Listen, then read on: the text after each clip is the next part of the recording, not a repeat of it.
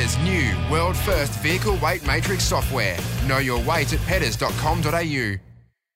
Margot Parker, what a massive week it's been for our man. Gordy Tallis. Certainly has. I- I'm looking at front page articles of him doing the beautiful photo shoot with uh, his lovely partner Gemma. I'm watching him get up and get presented a blazer by Wally Lewis at the Hall of Fame. The I'm- raging bull has turned to mush. oh, he's just a real sappy, sort of loved up human being at the moment. The raging caramello koala bear. Oh, we better get him on if we're insulting him. Uh, morning, Gordy Tallis. It's been a big week for you, my friend. Yeah, it's been uh, it's, it's been a great week, hasn't it? Obviously, uh, personal my uh, personal and professional life sort of combined. So it's been it's been fantastic. I don't know what's going to happen next week. I don't want next week to come. Actually, Is there one I'll that outweighs the other? Um, both of them are super important. Um, but families, family, family overtakes everything. Correct. We, we better just explain what's happening here because I looked at a photo that your uh, beautiful partner Gemma put up on her Instagram, and there was a hashtag at the end of it at the Hall of Fame night, where she was saying how proud she was of you being inducted into the Hall of Fame, uh, and it said hashtag fiance. Yes. So, Yeah. what's your current marital no, status? n- no, not not not no, not not married. But we were in Vegas. We had a heap Yep. of friends there, and we thought we'd do the silly thing as you do in Vegas. yeah, man. and have one of those and go to get an Elvis and get married in front of an Elvis. Yes. no, we've got too much respect for our mums and our family to uh, to do it, and we're planning a family, and we got our uh, and we got our young kids to think of. So, so basically, mate, we'll uh, we'll do a private little ceremony sometime in the near future. Okay, well, I'll look out for we'll look out for our invites to that. Oh, In the meantime, an invite. hey Gordy, just take us through Hall of Fame night, mate. A very special occasion. I know how humble you are with stuff like this, and I know how much respect you have for the game. So I can only imagine how you were feeling in that room on that night. Yes, and when I first found out, say I don't know, two weeks ago now, I was like, oh, and and I wasn't. Oh yeah, I was sort of embarrassed. I'm thinking, yeah, look, I've I've been retired. It's not going to change my life. And then I walk into the SCG on Wednesday night, and Bob McCarthy come up and said, "Oh mate, welcome, um, mate, you deserve." it." And then all of a sudden, it sort of hit me, and then all the legends were there, and then where the game started, and then to see how nervous everybody was, and I'm talking about the Darren Lockyers and the Mal Meningas and guys that have achieved so much, and you got Bob Fulton, Wally Lewis, Andrew Johns, you've got all these guys there, and our game isn't the greatest at recognising, you know, the great work that some players have done and the sacrifices they have made, but, um, you know, with the speech, obviously everybody's mum and dad and their family and their partners have always been a big part, you know, of the ups and downs um, of any sportsman's life, but to see Mal Meninga sit there and didn't realise that his name got called out.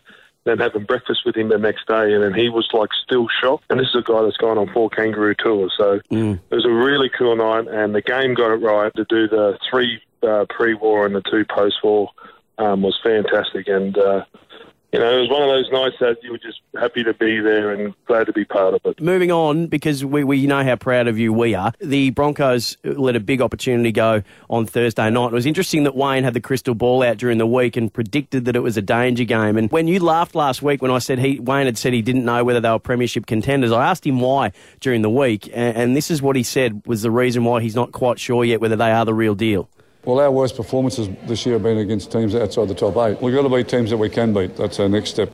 That's why he doesn't know yet, Gordy, whether they're premiership contenders. Eight out of their, sorry, five out of their eight losses this year have been against teams below them, the Broncos, and they let a big one slip again on Thursday night. Well, they don't play in the final series. How good's that? So they're going to win. so they beat everybody above them, and they can't beat people below them. When the final eight's finished, they're all below them. They are inconsistent. You know, we watched them against the Warriors, and then they bounced back against Penrith, and Penrith were tired after Origin, and then they had a gritty win against Sharks. But the Dogs have been in turmoil off, but they're a proud club, Sam, and that was the best performance they've had all year. Everything clicked for them, but uh, mentally, Brisbane have got to be better. It's not physically, I suppose. And talking to you know the great minds of the game, you know, and they're always critical of their halves of putting them in good positions after sets and finishing and making it harder for the other team. And they don't do it. And Nikorima said that he wants to own this team, and I don't think that he's owned it yet. And same with young Milford. So those two guys have to want to own this footy side, and someone's got to be dominant. And it's as simple as that. And until they get dominant, they're going to have those performance. Well, Gordy, uh, a halves pair that have been dominant and were brilliant last night. Cody Walker and Adam Reynolds for Rabbitohs, uh, who are dominant. You know, they're number one on the table. Um, they gave it to the number two team, um, Melbourne Storm. What an outstanding game. Oh, high quality game. Mm. Going all to look. Storm don't give up leads when they did, and Cook broke the game open. I don't know what the time was, but it was late. It was in the last 20 minutes that run. But it's who he beat. He run around Billy Slater. Yeah. You know, South have been tinkering along, and a bit like the question you asked Wayne Bennett, I reckon South are thinking, are we good enough to win the title? So we're there, and we've beaten sides that we should beat, and we've lost a couple of games, but are we good enough? Well, last night showed that South Sydney are good enough to win the competition.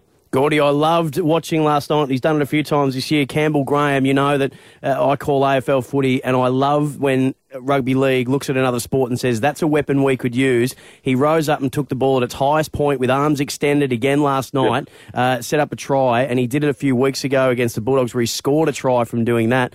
I, just reckon that's something where the game has an opportunity to get even more exciting tries coming by taking the ball at that highest point rather than try to take it on the chest all the time. Yeah, look, uh, and it's something that they work on, Sam, but it's just obviously all your life, you know, we've been there, catch it on our chest because you protect yourself because there's a collision coming after it where normally in AFL like they're both running the same way to get the ball on someone's back and back. But it's certainly a skill. Melbourne Storm, obviously, because where they live, are very good at it. They mm. are the leaders, but most clubs have adopted it now, and I know that their outside backs work really hard on you know what they call a grab above their head. It's certainly a weapon that's very hard to defend.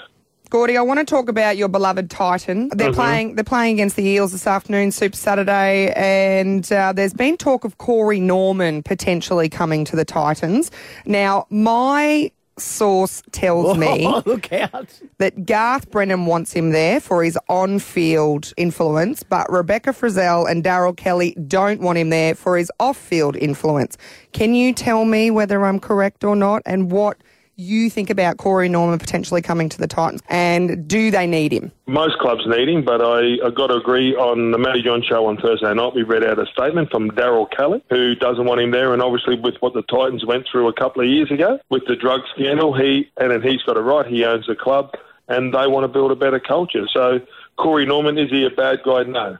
Would I have him if I was in my footy side? Yes, but I don't make the decisions. I don't pay the bills. So whatever Daryl, um, Garth Brennan, and Rebecca Frizelle go with, I will back them 100%. And the culture is they don't want to play like that in their organisation, even though what is Corey, he's, been clean, he's never been charged with anything. Yeah. Is he a bad guy? I would say no.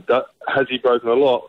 Well, I don't know, and I haven't heard of that. But the image is more important. And the Titans, mate, I back them 100%. Mm. You know, to where we are, and mate, it's a hard market, the Gold Coast, and they don't want him I'm all for that as well. Uh, Gordy, just quickly, if you were captain of the Broncos and over the last couple of weeks two players have uh, been seen pulling the hair of opposition players, would that be something that you'd encourage or discourage?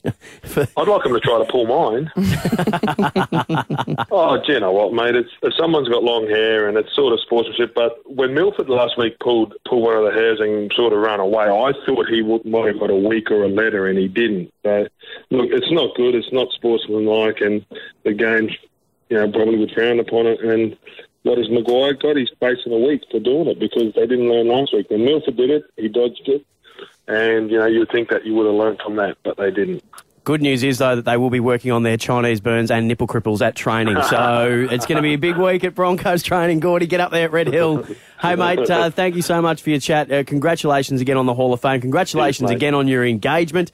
Uh, we can't wait to get our invites to the wedding there, Margot and I. Uh, we'll have a great weekend, mate. We'll chat to you next week. Cheers, guys. See you soon. We hope you enjoyed the Triple M Dead Set Legends. Catch them Saturday mornings from 10 on Triple M, and if you missed the show, catch up with Just a Tap on the Triple M app. Brought to you by Petters Weight Matrix. See petters.com.au.